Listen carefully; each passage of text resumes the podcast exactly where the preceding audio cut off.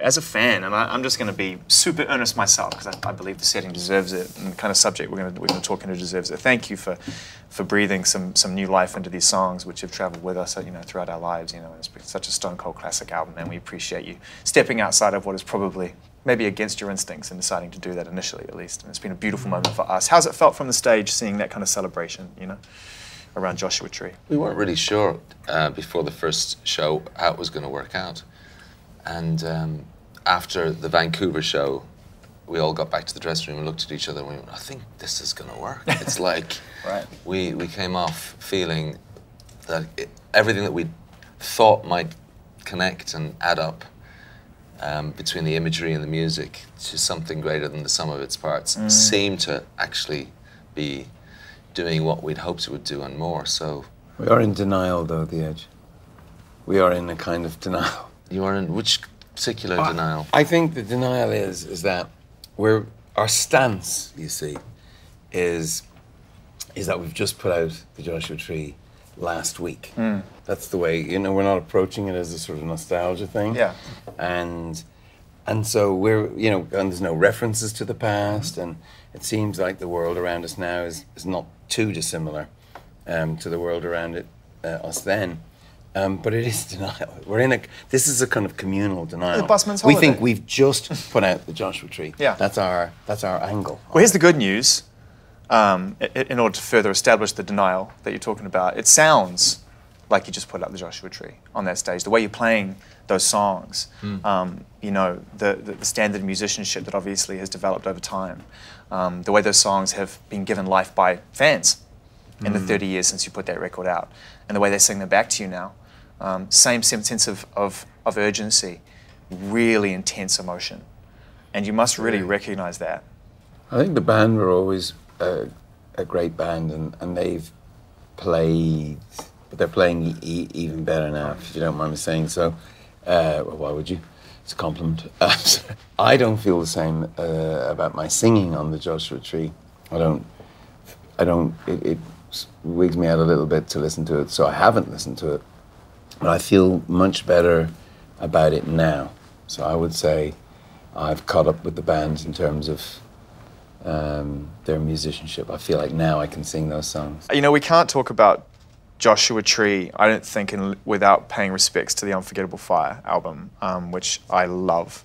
Um, and it's so funny, you know. It, today was the first time that I'd remembered in a long time about the uh, the artistic connection between the two. Mm. You know, with the gold trim, the black and white photo.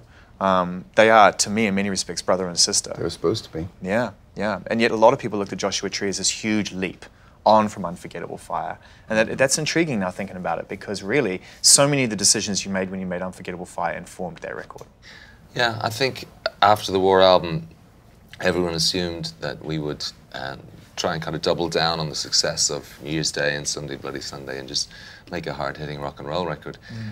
But we realized that it was becoming a little bit of a too tight a box to work within, so we wanted to do something a bit more broad, a little bit more innovative.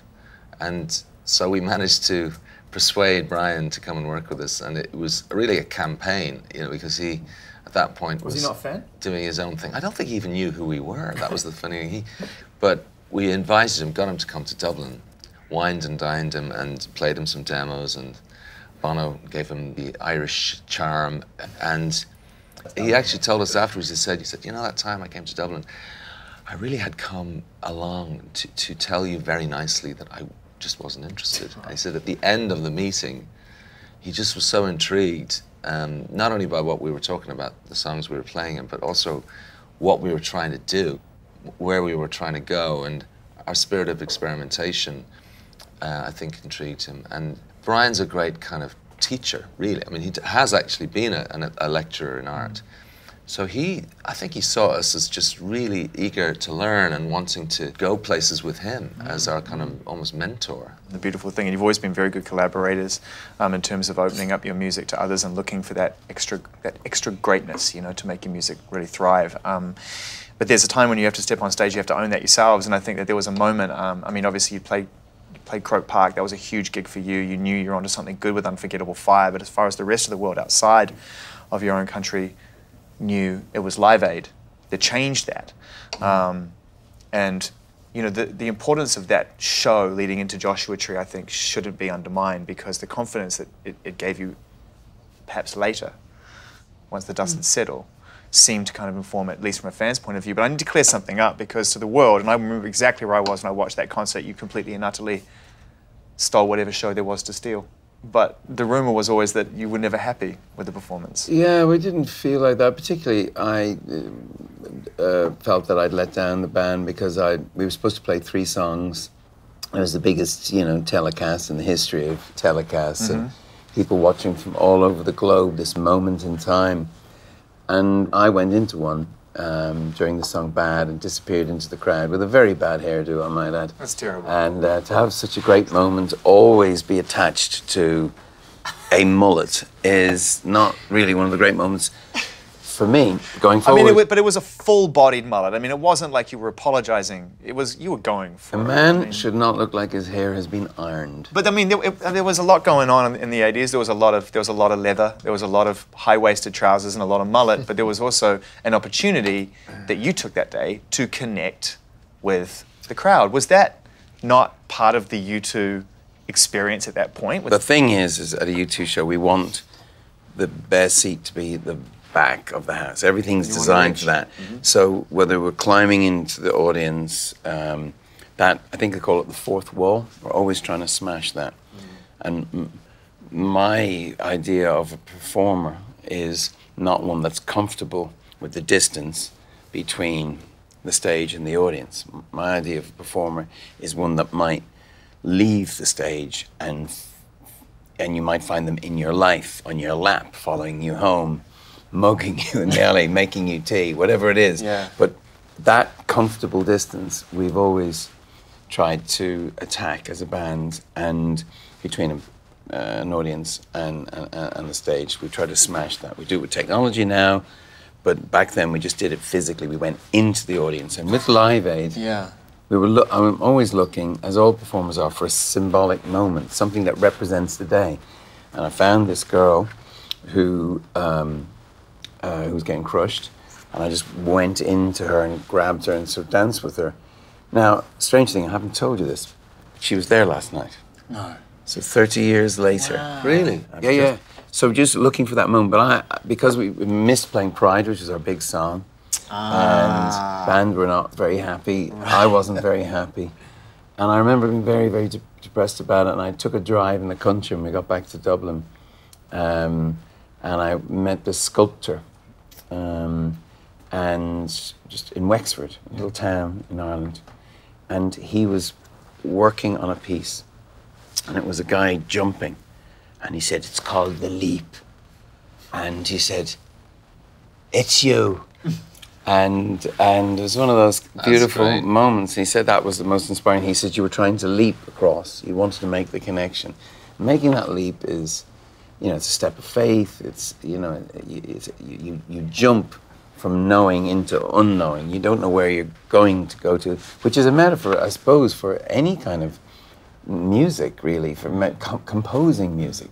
When you improvise the way we songwrite a lot of the time is we're, we improvise. We don't know where we're going and that's that's how we've made some of our best music.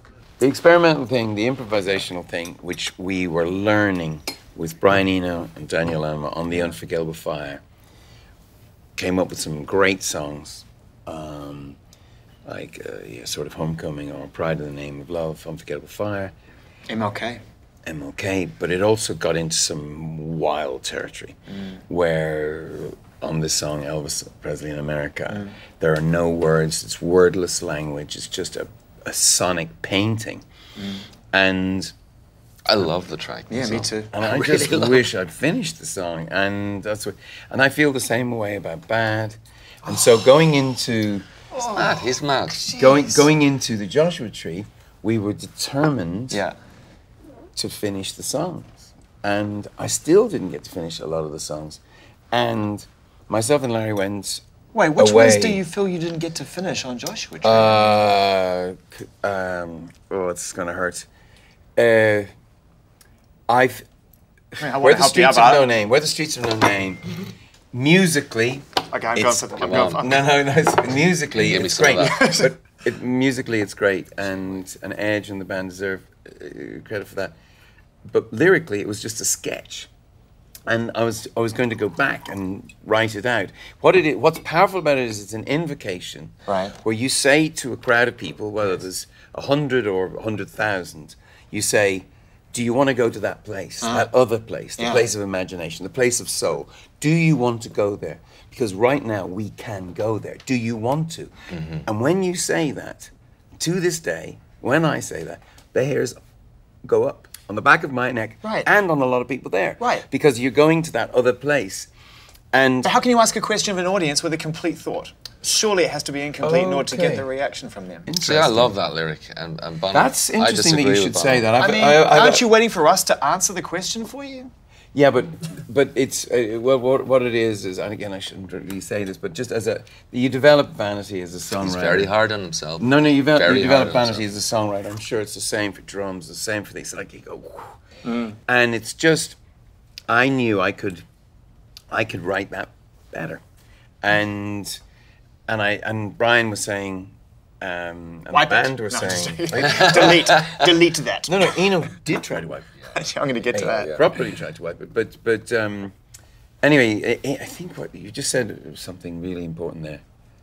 And incomplete thoughts are generous because they allow the listener Yeah. to finish them. Yeah. That's what you're on about. I think I will have to be, as a songwriter, forever realize that the most powerful invitation, this invocation, where the streets have no name, will always be not a great lyric. Oh, you are out of your mind. You're out of your mind. Yeah. I think he You're is out of your mind. That Right. song, the way it starts, the lyrics, the idea, you know, the imagery. When I, last night, when it. people were singing "I Want to Run," "I Want to Hide," That's- I, I knew they meant it and they felt it, and You they felt it as I had felt it. Um, uh, I just wouldn't have rhymed um, uh, Go on. hide with inside. I just wouldn't nowadays. You know, there was there's stories about you you spending time with the Stones and spending time with Bob Dylan, and those having you know, quite impactful experiences for you as a writer and as, and as a band in terms of having the confidence to tackle some of those musical, those instruments, those sounds. Part of the sort of biblical uh, way is the, the the passing of a of a blessing, the laying on of hands. You know, uh, so you think of you know um, Abraham laying on his hands on, on Isaac. You know, so this bestowing of ancient wisdom, as Yeah. it were, and. Uh, we always had a reverence for for older, um, wiser um, troubadours.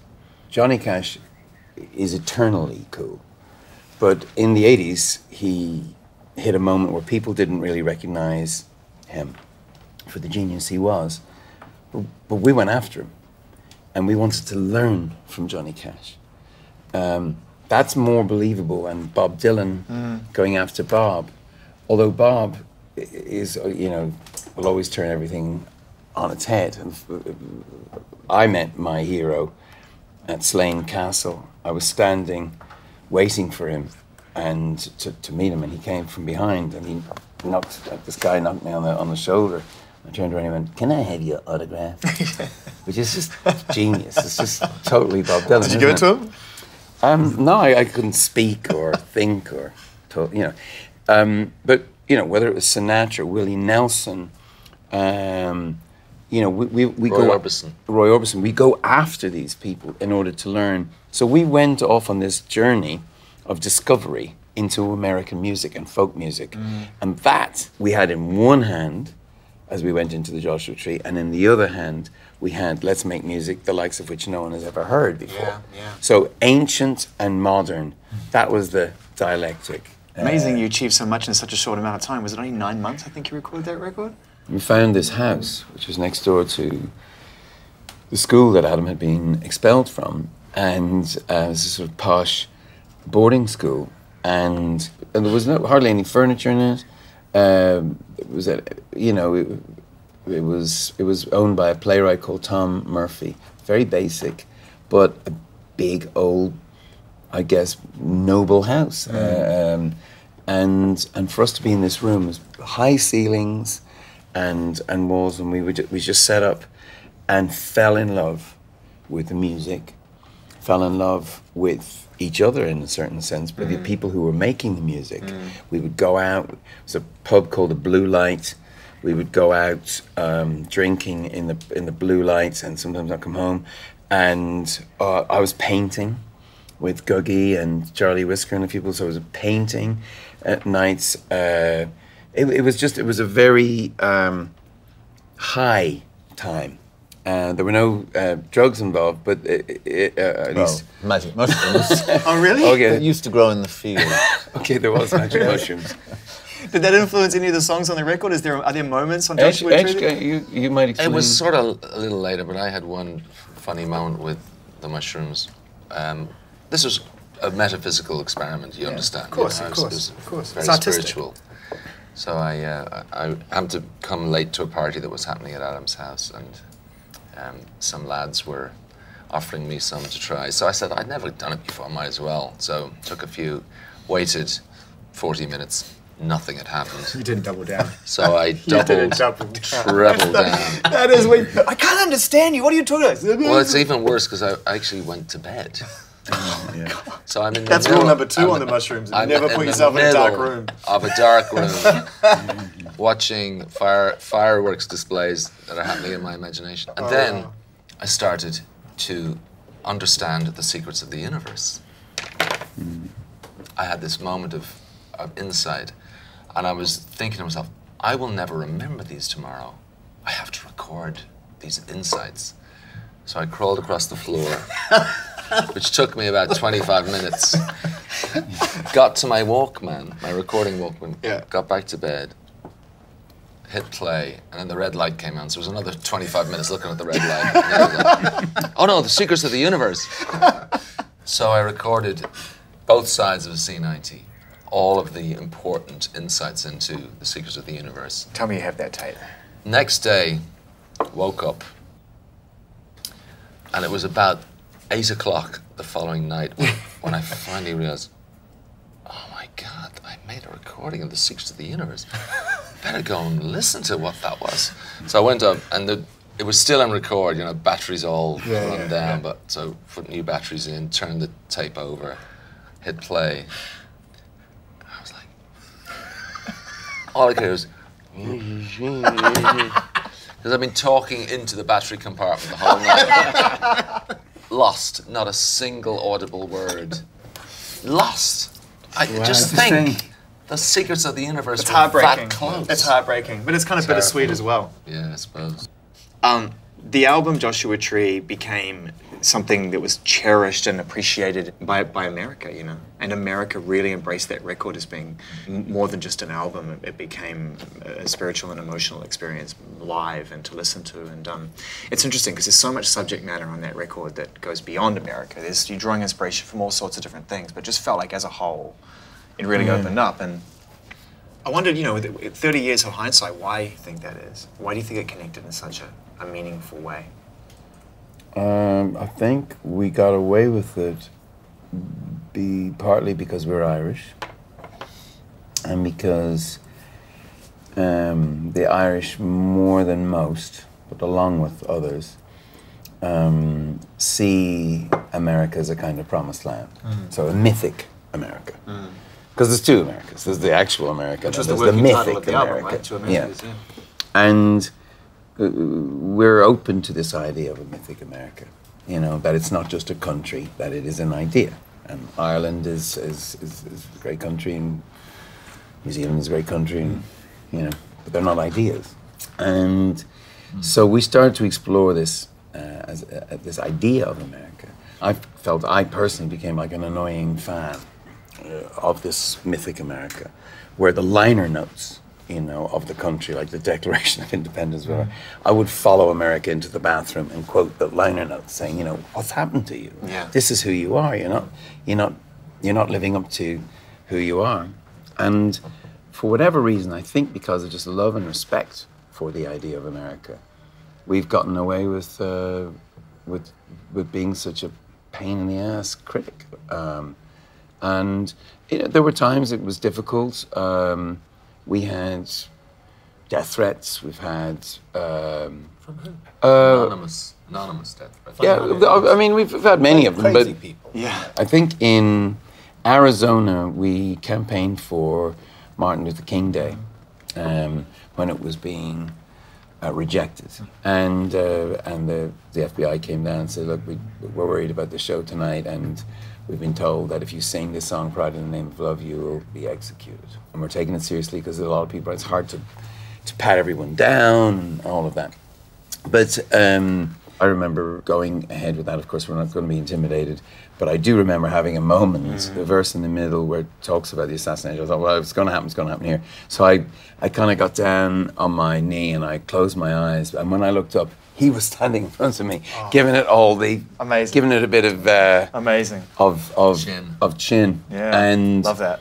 but but Cheers you know, that. um, America was a um, and is a uh, taciturn place. It it, it can um, it can turn on itself. We've all got a lot of stake in the American idea. We wanted to succeed, and it's it's it's a beautiful idea.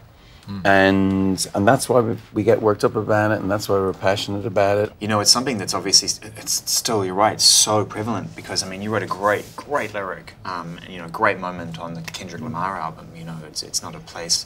This country is to me a sound of drum and bass. You close your eyes and look around, and to look around, and um, you know, it just feels like that, that's an extension of what you were saying on Joshua Tree. Even 30 years on, it's still that striving. It's a letter to America. Um, it's a song called American Soul, coming up on song, Songs of Experience. A lot of the songs on Songs of Experience are letters. And uh, there's a letter to our audience about performers not trusting them. It's called The Showman. and Is this the uh, return of the fly? uh, it's it's it's it's much more good. Well, it's, the Fly was pretty good humoured. Pretty good. Um, it's uh, it's like a Beatles song. It's like a it's really simple pop song, but defiant. But American Soul is a letter to America, and um, yeah, it's an it is it's not a country. It's an it's an idea. It's uh, the other verse goes. Um, um, it's not a place. This country is to me a thought that offers grace for every welcome that is sought. So the idea that it's it's it's an open um, country.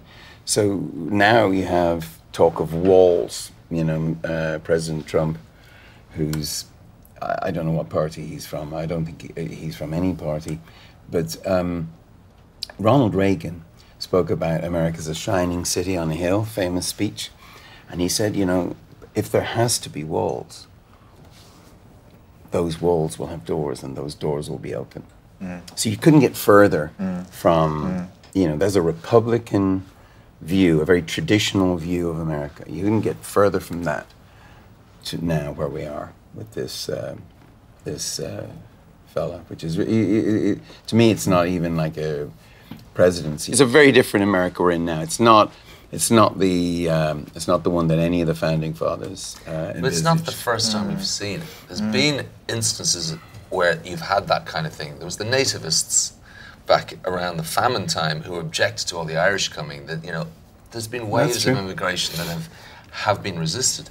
But the thing is, to, it's always gone back, you know, t- to those principles, and uh, that's that's the great thing about America. The principles are best expressed on the bottom of the Statue of Liberty. Now, those beautiful lines by Emma Lazarus Give me your tired, your poor, your huddled masses, yearning to breathe free. That's what America is. And that's why we love it. Big. I wondered how you felt at that time, looking back on it, when you when you become the biggest band in America that quickly. You're on the cover of Time magazine. What the gift and the curse is with that? You're in the center of that storm. We are certainly running very fast. Mm. And we'd agreed to make a movie which was probably very Ludicrous. smart in a certain way, but also not Yeah. planning it very well and put us Yeah. under even more pressure. Yeah. I think that kind of success in, in America is so overwhelming if you come from, you know, an island on the edge of the Atlantic, because the scale of it is is enormous. I think all the experiences were different for all of us. Yeah. I think, you know, for myself and Adam, you know, the job is kind of supporting what's going on around us, and I think both musically and, and in, in all the other ways, that's our job. Our job is to support what's going on. I do remember um, during the Joshua Tree tour when we ended up on the cover of Time magazine, it was kind of the moment where everything changed. It was just, it was, everything was different. We walked differently. We, we felt different. And we went on to make um, Rattle and Hum.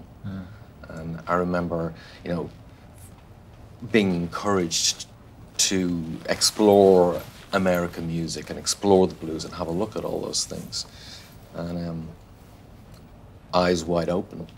And, uh, and then you get to Achtung Baby, which is now we're chopping down Yeah. the Joshua tree. And it's like the, the juxtaposition. Was some was it guilt? I, I, I'm trying to think, because I re- I relate to the angst. I think I had more of it than than the rest of you, but I think we we didn't feel we deserved to be that band. Well, that's what your speech at the 88 Grammys would have suggested. I watched that for the album of the year. It, it doesn't get more celebratory in terms of trinkets, you know, in the, in the music industry. And your whole speech was sort of kind of, Yeah, you couldn't, you just one foot in one room and one foot in the other. And it was, it was we interesting. we'd gone away on holidays um, with our partners, Larry and myself. We went away to the Bahamas or somewhere, and we sat up at the bar every night commiserating. when? At what point in this The- as soon as the Joshua Tree was finished, the day after we Before left. it came out. Yeah, yeah. So, So it's mastered, it's done. We were. It was done. There's nothing we can do about it, and we were just like, oh, that's a shame. so that's probably a clue into the mindset. I mean, miserable fuckers. And and I remember Paul McGuinness saying, um, you know, because we Anton used to do the stony faced men look, and he did it brilliantly. But Paul McGuinness, our manager, uh, um, said, said to us, you know, don't be the band that looks too stupid to enjoy being at number one. Amazing. And I mean, we had to work at it. Yeah, We- but I mean, but, was- but what that, was that- that? But that, I mean, you know, the, the story of the Anton photo shoots is that he only took the photographs when we looked serious. In between all those times, There were lulls. There were a lot of laughs. Yeah. I mean, that's what's kind of funny. It wasn't always intense. It was intense for periods of time. You know what was, was great from that time was that it felt like it was the fifth member of the band and new manager, Paul McGuinness. What is it you miss the most about having him actively working with the band because you're still out here making records, touring, there's things to do? He was a real student of the music business, which complemented what we were trying to do. So mm. he would always think of what would be a better way of getting the music to more people, whether mm. it was through gigs or through meeting people or introducing us to people. And, and I think that was really important at the time. So and, and also the name of of his company, Principal Management.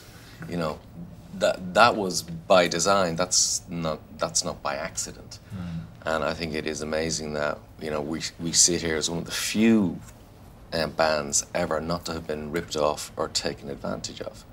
And Paul took care of all that stuff, and he did it with principle and honor. And um, so, you know, it's not that it's not that that's happening now, but having that steady hand and knowing that you got this character because he was such a larger than life character, um, it is different. And um, I certainly miss that larger than life character there because when the shit hit the fan and when it hits the fan, Paul was always able to step in. Well, that was when he became did that. McGuinness, Yeah, that was his thing. What is it like being the biggest band in America?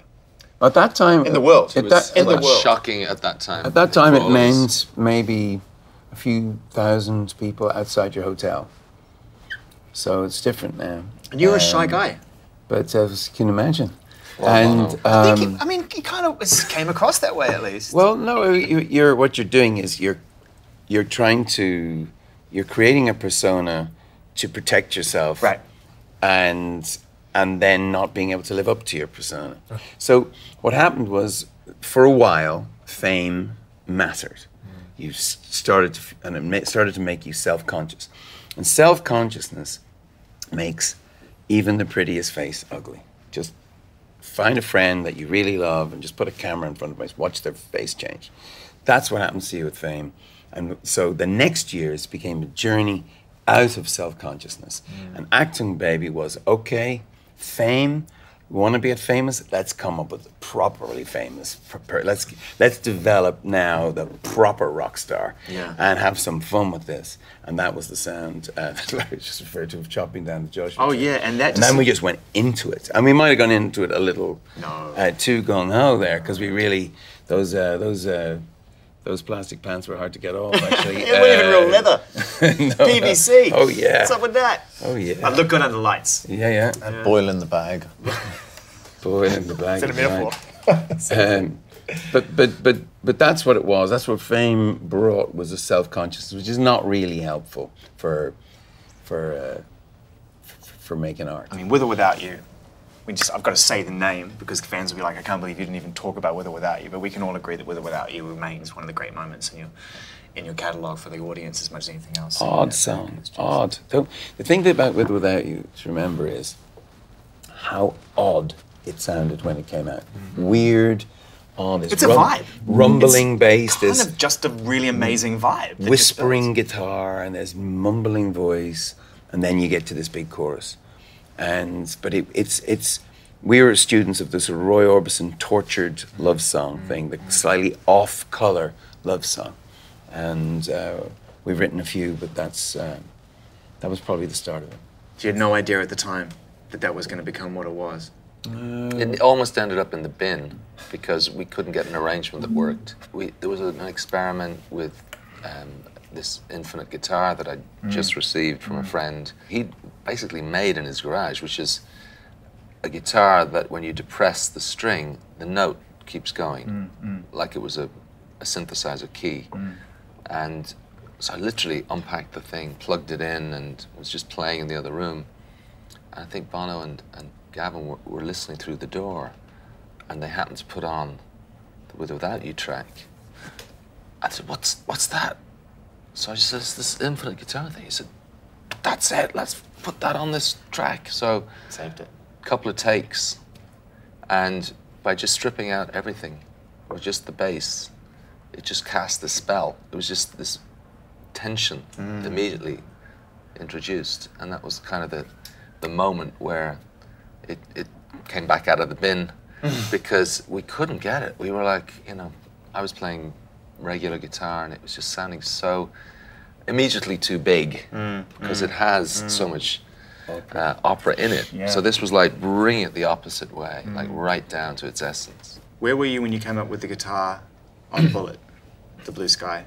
Um, again, in that big room in Danesmoate. Um, well, actually, the very first demo was in a tiny little demo studio in, in Dublin. It's a fun story because I was um, listening to The Fall on, on the way in. There's this one track that had this amazing rhythm part, but it was an up tempo song. So I was in the studio, I was trying this guitar part, and then Larry came out and started playing drums, but playing half time. And then Adams chimes in with the bass, and I'm like, what are they doing? That's the wrong fucking beat altogether. So I was playing, we played for about five minutes, and I was slightly, slightly peeved, you know, "Oh, they don't, they don't get it. It was what I was going on in my head. I walked into the control room, and everyone was like, whoa, what was that? And I was like, no, no, but you don't understand. They were playing it wrong.